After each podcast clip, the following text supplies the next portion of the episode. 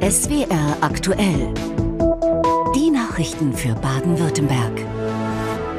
Die Kurznachrichten hat nachher Michael Saunders. Guten Abend. Und damit hallo und willkommen zur SWR aktuell.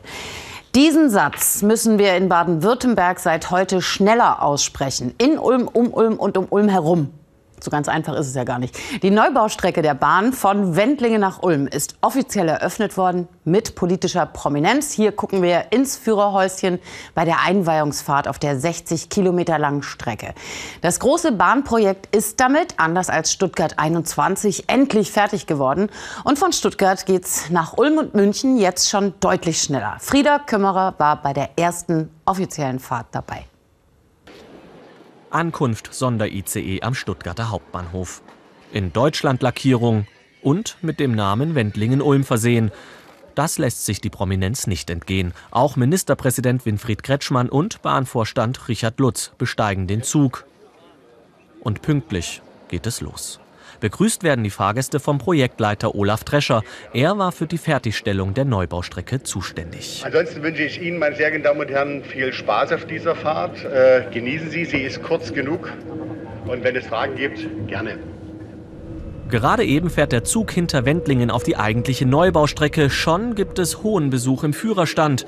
Und der hat Fragen. Wo ist man gerade? Wie schnell fährt der Zug? Und wie funktioniert die Technik? Wir können jetzt am Tacho erkennen, der dunkelgraue Kreis ist die Freigabe für 250 km/h jetzt. Das beschleunigen wir auf 250.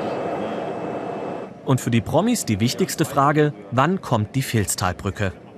Da kommt jetzt der Tunnel, der ist 9 Kilometer lang und wenn wir da durch sind, kommt sofort die Filztalbrücke. Ja, genau. Also 85 Meter hoch, die dritthöchste Eisenbahnbrücke Deutschlands.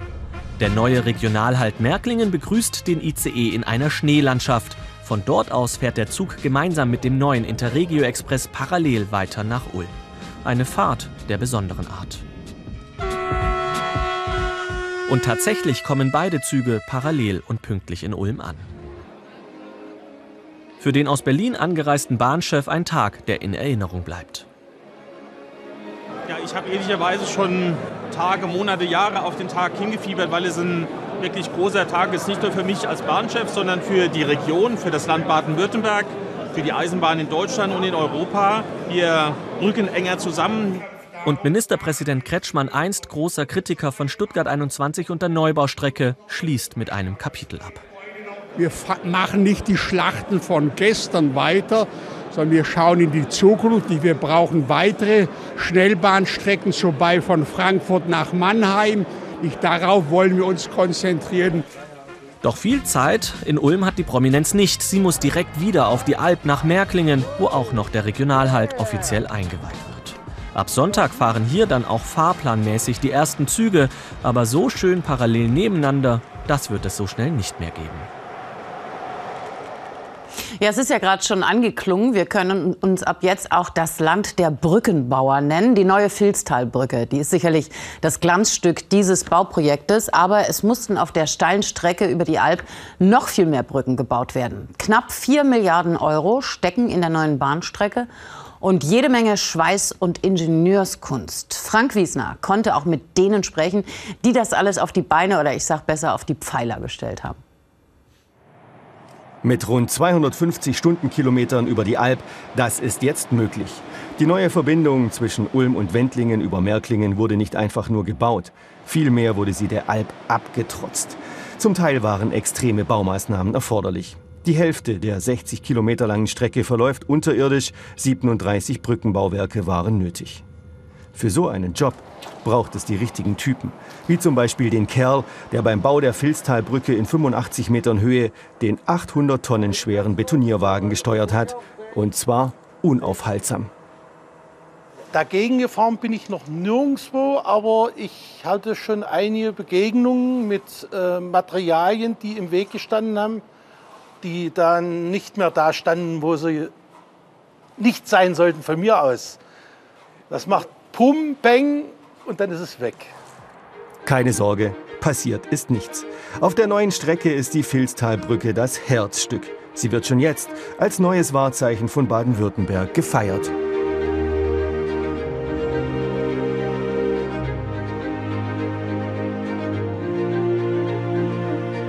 Das monumentale Bauwerk verbindet zwei der insgesamt zwölf Tunnel miteinander. Der längste ist der Bossler-Tunnel, der unterirdisch von der Alp hinunterführt ins Neckartal. Erstaunlich dabei, selbst mitten im Berg gibt es Handyempfang und Internet in allen Tunneln. Das liegt an zwei Antennen, die an den Tunnelwänden verbaut sind und sofort bei der Tunneleinfahrt mit dem Zug Kontakt aufnehmen und bis zur Tunnelausfahrt die Verbindung halten. Kein Reisender muss also auf das heutzutage lebenswichtige WLAN verzichten. Insgesamt wurde zwischen Ulm und Wendlingen neueste Bahntechnik verbaut. Es gibt keine Signale mehr, nur noch Oberleitungsmasten. Die Signale bekommen die Lokführer eingeblendet. Dieses System heißt European Train Control System, kurz ETCS. Alle Züge, die hier fahren, senden ihre Position an ein elektronisches Stellwerk und erhalten die Information, ob der Streckenabschnitt vor ihnen frei ist. Somit weiß der Lokführer, wie schnell und wie weit er fahren darf und wann er abbremsen muss, um an der richtigen Stelle zu halten. Sinn des Ganzen. Zwischen Ulm und Wendlingen oder in größeren Streckenabschnitten gedacht, zwischen München und Stuttgart, sollen künftig mehr Züge fahren und auch schneller. Ab Sonntag verkürzt sich die Fahrzeit um rund 15 Minuten. Ja, und trotzdem, trotzdem das alles so toll klingt, wird die neue Strecke Wendlingen-Ulm noch ausgebremst, weil hier geht es ja nicht so richtig voran. Es ist das prominentere der beiden Bahnprojekte Stuttgart 21, noch immer hoch umstritten mit explodierten Baukosten. Doch erst, wenn auch der neue Stuttgarter Hauptbahnhof fertig ist, können sich die Vorteile der neuen Strecke in Summe richtig ausspielen. 2025 soll es soweit sein. Martin Rottach hat auf der Großbaustelle mal nach dem aktuellen Stand der Dinge geguckt. Er hat hier den Überblick. Frank Rolle überwacht die Baustelle des neuen Tiefbahnhofs mitten in Stuttgart. Den Augen des 63-Jährigen entgeht hier nichts. Die Arbeiter biegen und befestigen den Stahl für Kelchstütze Nummer 26 von insgesamt 28. Diese sollen das Dach des neuen Bahnhofs tragen. Bald ist der Rohbau fertig. Für Frank Rolle ist es der Job seines Lebens. Also das Projekt ist hier, sag ich mal, noch die höchste Stufe, die ich in meinem Leben überhaupt erreicht habe. Ja, vorher also immer Brücken gebaut, Stützwände, also Ingenieurbauwerke, unter anderem auch für die Bahn. Aber das hier war eine neue, besondere Herausforderung. Eine Herausforderung ist die Baustelle des neuen Bahnhofs seit fast 13 Jahren für die Stuttgarter. Eine klaffende Wunde im Herzen der Stadt. Sie beeinflusst das tägliche Leben Tausender, unter anderem Bahnreisende durch lange Umwege. Ich bin ausgesprochen froh, dass ich nicht mobilitätseingeschränkt bin. Und ich bin hier schon etliche Male entlang gerannt. Auch die Taxifahrer sind genervt. Die Baustelle hat große Auswirkungen auf den Straßenverkehr und auf ihr Geschäft. Für uns ist automatisch jetzt stressig natürlich. Automatisch wird Stress von aus wegen der Umleitungen, Baustellen und kein Platz. Bis sich die Situation bessert, wird es allerdings noch Jahre dauern. 2025 soll der Tiefbahnhof fertig sein, sagt die Bahn. Bisher sei man im Zeitplan.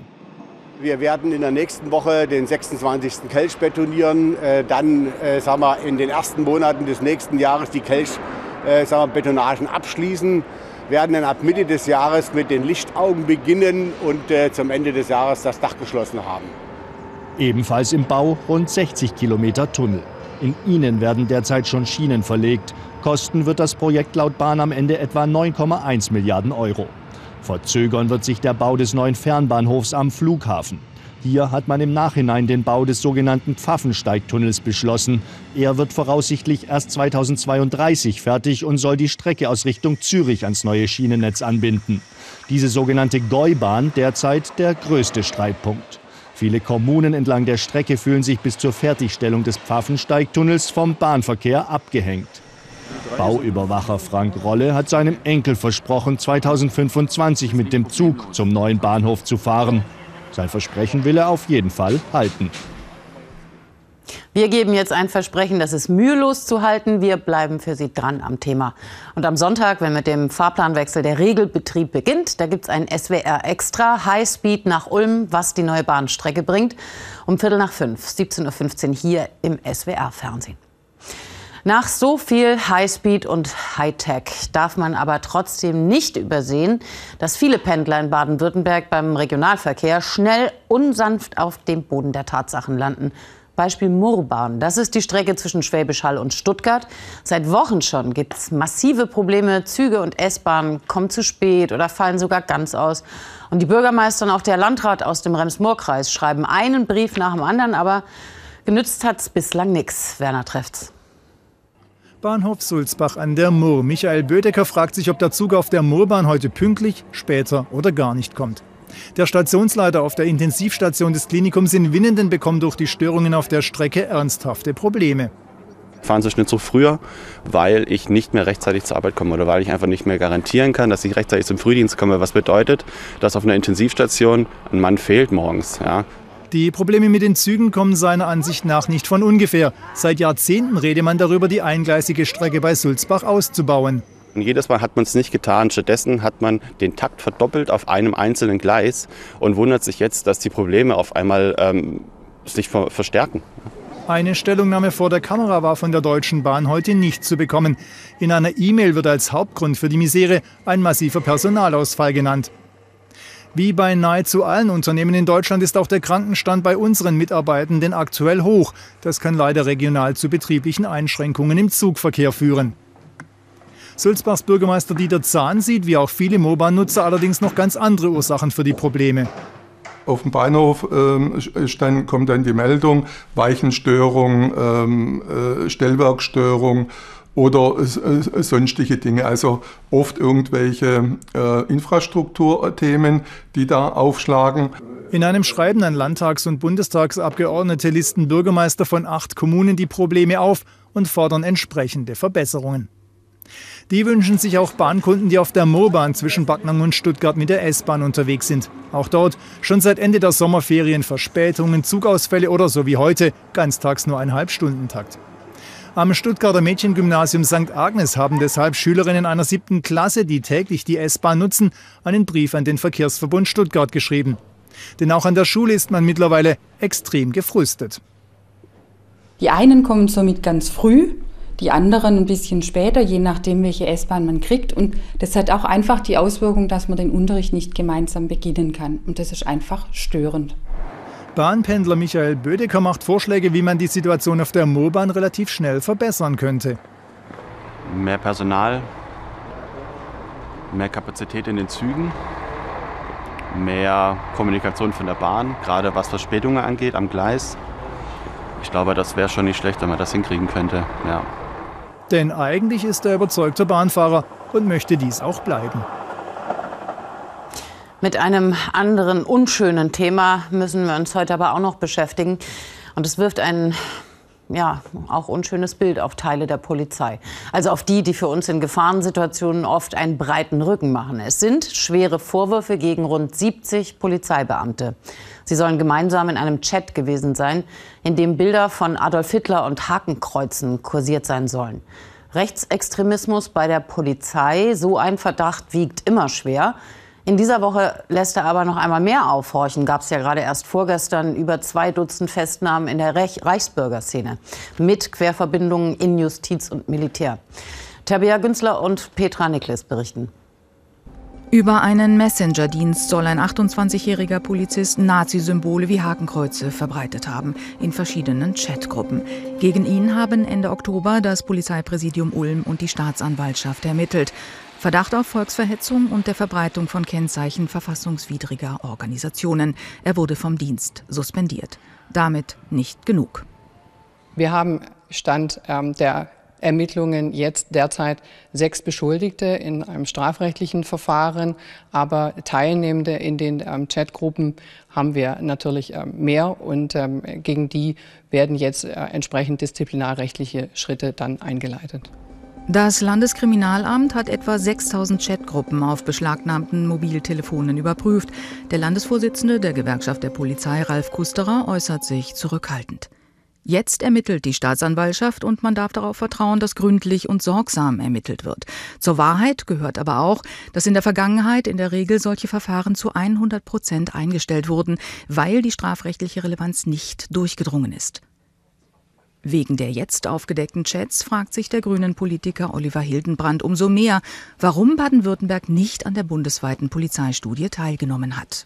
wir müssen doch anerkennen, dass es wichtig ist, dass es zu einer offenen Fehlerkultur gehört, dass man auch genau hinschaut. Und wissenschaftliche Erkenntnisse helfen uns weiter auf dem Weg zu einer modernen und bürgernahen Polizei. Die groß angelegten Ermittlungen dauern an. Und in einem anderen Fall sind sie zu einem Ende gekommen. Die Staatsanwaltschaft Mannheim wird Klage gegen zwei Polizisten erheben. Der Fall hatte im Mai in Mannheim im Stadtteil Jungbusch für Empörung gesorgt. Die Polizisten hatten einen an Schizophrenie erkrankten Mann fixiert, nachdem sie von der Psychiatrie um Hilfe gebeten worden waren. Und dabei, so die Staatsanwaltschaft, habe einer der Beamten unangemessen Gewalt angewendet. Der fixierte Mann war dann gestorben. Dem anderen Polizisten wird vorgeworfen, nicht eingegriffen zu haben. Philipp Behrens. Schläge gegen den Kopf. Die Staatsanwaltschaft Mannheim wertet dies als Körperverletzung im Amt mit Todesfolge. Und weil der Beamte dem an Schizophrenie erkrankten Mann vorher bereits Pfefferspray ins Gesicht gesprüht hatte, klagt die Staatsanwaltschaft den Polizeioberkommissar auch wegen versuchter gefährlicher Körperverletzung an. Somit kann man sagen, die Schläge ja, führten zum Bluten. Das Bluten ähm, führte dann zusammen mit dieser ungünstigen Lagerung auf dem Bauch dann eben zum Tod des 47-Jährigen und deswegen Körperverletzung ähm, mit Todesfolge. Thomas Mohr von der Polizeigewerkschaft GdP betont, dass für die Kollegen nach wie vor die Unschuldsvermutung gilt. Dennoch findet er es richtig, dass die Staatsanwaltschaft Klage erhoben hat. Also die Entscheidung überrascht uns nicht. Wir sind davon ausgegangen, dass die Staatsanwaltschaft Klage erheben wird. Das ist auch im Sinne des öffentlichen Interesses auch gut, weil es ist äh, auch bedauerlicherweise ein Mensch zu Tode gekommen. Und dann ist es auch eine richtige Entscheidung, dass das von der Justiz dann auch aufgearbeitet wird. Dem zweiten Polizisten wirft der Staatsanwalt vor, nicht eingeschritten zu sein. Die Anklage bei ihm fahrlässige Tötung durch Unterlassen. Dementsprechend werfen wir ihm vor, dass er trotz Möglichkeit nicht dafür gesorgt hat, dass der 47-Jährige zum Beispiel eine stabile Seitenlage gebracht wird äh, oder aufgerichtet wird, äh, weil da hat uns die Rechtsmedizin gesagt, äh, wenn das passiert wäre, dann hätte eine hohe Wahrscheinlichkeit bestanden, dass der 47-Jährige überlebt hätte.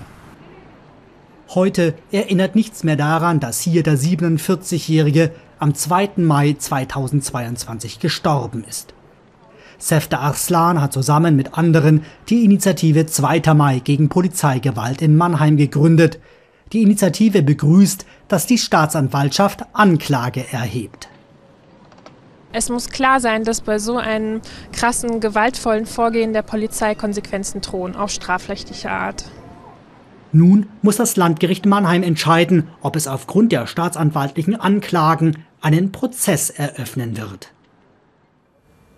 Ein heikler Einsatz ist heute auch gut über die Bühne gegangen. Michael Saunders hat Nachrichten im Überblick. Ja, heikel kann man tatsächlich nennen, was heute in Heidelberg los war. Im Stadtteil Bahnstadt wurde die gestern gefundene Fliegerbombe aus dem Zweiten Weltkrieg entschärft. Im Lauf des Vormittags mussten rund 4000 Menschen evakuiert werden. Einsatzkräfte der Polizei gingen von Haus zu Haus. Schulen, Hochschulen und Kindergärten blieben geschlossen. Auch der Hauptbahnhof wurde komplett geräumt. Züge durften hier nicht mehr halten. Nach gut einer Stunde hatte der Kampfmittelräumdienst die Bombe entschärft. Weil Heidelberg im Zweiten Weltkrieg von Bombenangriffen weitgehend verschont blieb, sind Blindgänge nach Angaben der Stadt hier eher selten. Bahnreisende im baden-württembergischen Nah- und Regionalverkehr müssen in den kommenden Wochen mit kurzfristigen Zugausfällen rechnen. Die Lokführergewerkschaft GDL hat erneut zu einem Streik bei der landeseigenen Verkehrsgesellschaft SWEG und deren Tochter SBS aufgerufen. Ein genaues Datum nannte die Gewerkschaft nicht.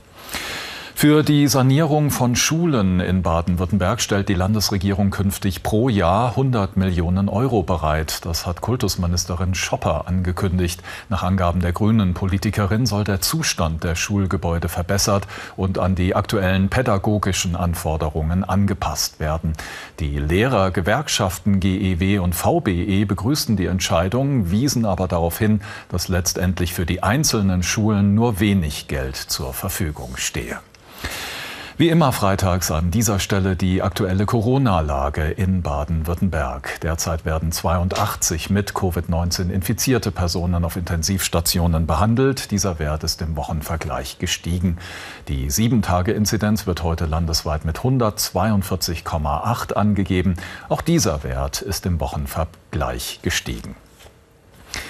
Beim Skisprung-Weltcup der Männer in Titisee-Neustadt hat Karl Geiger erstmals in dieser Saison einen Podestplatz erreicht.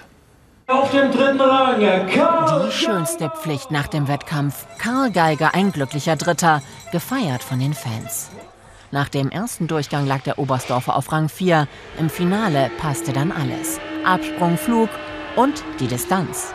141,5 Meter. Endlich konnte wieder gejubelt werden. Rang 3 für Geiger und Gratulation vom siebten Konstantin Schmid. Heute ein bisschen besser Sieger Lanijek aus Slowenien und der Pole Kubacki. Dieses Bild weckt ja in diesem Jahr auch andere Assoziationen als früher. Jetzt denken wir sofort, Oh, es wird teuer. Für viele gab es ja schon vor Weihnachten den Preisschock, die neuen Strompreise bei den Energieversorgern. Mit der Strompreisbremse will die Bundesregierung die Bürger entlasten. Zahlen sollen dafür die Stromproduzenten. Aber da gibt es ja nicht nur die großen Fische. Es gibt auch kleinere Anlagenbetreiber, wie zum Beispiel Landwirte mit einer Biogasanlage. Und die sagen, es trifft die Falschen, während es für die großen Energiekonzerne oft viele Ausnahmen gibt. Fabian Siegel. Thomas Kahle aus Füßbach versteht die Welt nicht mehr. Also ich, ich fühle mich schon wirklich geohrfeigt. Er ist einer der Biogas-Pioniere im Land. Vor 20 Jahren hat er schon von Schweinen auf Biogas umgestellt.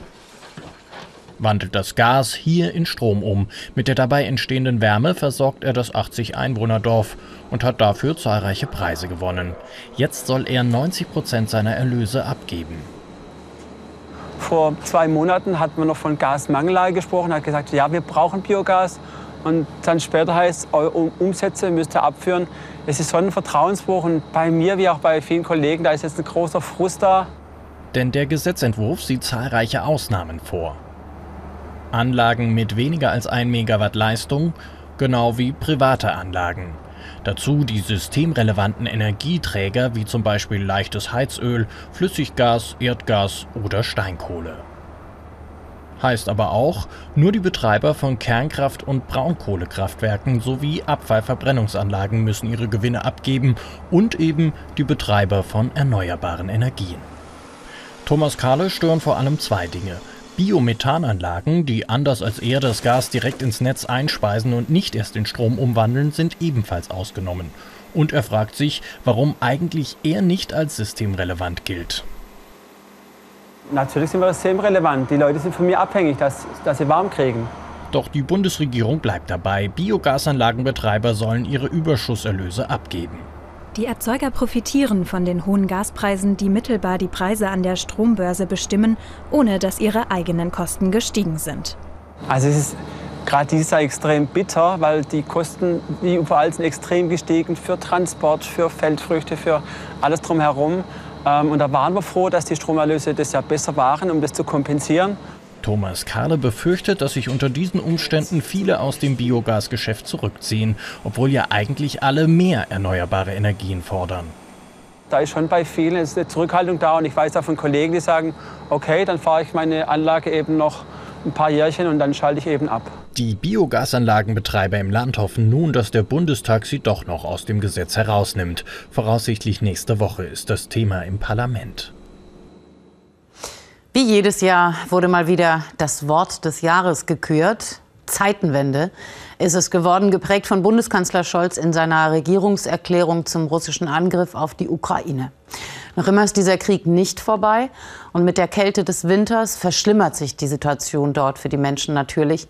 In Freiburg denkt man jetzt vor Weihnachten daran zu helfen mit einer großen Geschenkeaktion. Charlotte Schönberger.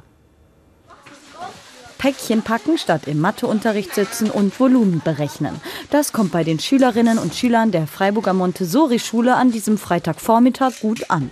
Vor allem, wenn sie damit anderen Kindern in der Ukraine helfen können. finde es ziemlich cool, weil die, die, brauchen das halt auch. Und ja, ich würde mich, glaube ich, auch sehr darüber freuen. Deswegen. Ich probiere mich dann immer so in die Lage von denen zu versetzen, dann ist es einfacher für mich, das zu verstehen. Der elfjährige Linne sieht tagtäglich, genau wie die Klassenkameraden, die Bilder des Krieges im Fernsehen. Er will helfen. Dass sie halt ein schönes Weihnachten haben halt. Wir haben es halt auch gut und kriegen Geschenke und dass die sich halt erfreuen und so. Menschen in Not eine Freude machen. Dazu fühlt sich Volker Höhlein berufen. Er leitet die Freiburger Hilfsorganisation Es Einlädele. Seit 30 Jahren packen sie hier Weihnachtspakete für die Menschen in der Ukraine. Aber noch nie war die Weihnachtsaktion so wichtig wie dieses Jahr. Jetzt haben die Leute dort weder Zeit noch Muße noch ähm, den Sinn dafür, irgendwie Weihnachtsgeschenke einzukaufen. Man, das blutet wahrscheinlich vielen Eltern das Herz, eigentlich nicht tun zu können. Und dann das Gefühl haben, ich kriege ein Weihnachtsgeschenk dort und kann das weitergeben. Und wir geben es den Eltern wir geben es ihren Kindern, ist, glaube ich, eine sehr schöne Geschichte. Immer wieder spricht Volker Höhlein mit seinen Kollegen vor Ort. Die Weihnachtspakete sollen in der ukrainischen Stadt Cherson verteilt werden. Der Transport dorthin riskant. Ist halt relativ gefährlich, weil dort wird schon noch ziemlich viel gekämpft. Aber eben halt auch in vermeintlich sicheren Gebieten ist relativ viel vermint worden. Ja. Mittlerweile sind die Päckchen fertig gepackt. Jetzt müssen sie nur noch in den LKW. Klar wünsche ich mir auch, dass es ihnen gut geht und so. Ist jetzt kein Geschenk für mich, aber halt für die Ukraine. Also. Ist auch cool so jetzt, dass wir so viel geschafft haben. Also schon viele Pakete gepackt und jetzt auch eingeräumt. Aber ja. Dann geht's los Richtung Ukraine. Drei weitere Sattelschlepper sollen in diesem Jahr noch folgen. Voll beladen mit Weihnachtspaketen. Soweit es wäre aktuell für den Augenblick. Um 21.45 Uhr hat Michael Saunders nochmal die Spätausgabe. So ist es. Jetzt aber erstmal zu Carsten Schwanke. Er beantwortet die Frage, wie winterlich das Wochenende wird. Nach der Tagesschau dann Expedition in die Heimat. Da geht es heute um weihnachtliches Wintercamping im Allgäu. Ihnen einen schönen Abend. Und ein schönes Wochenende. Ja, das passt ja.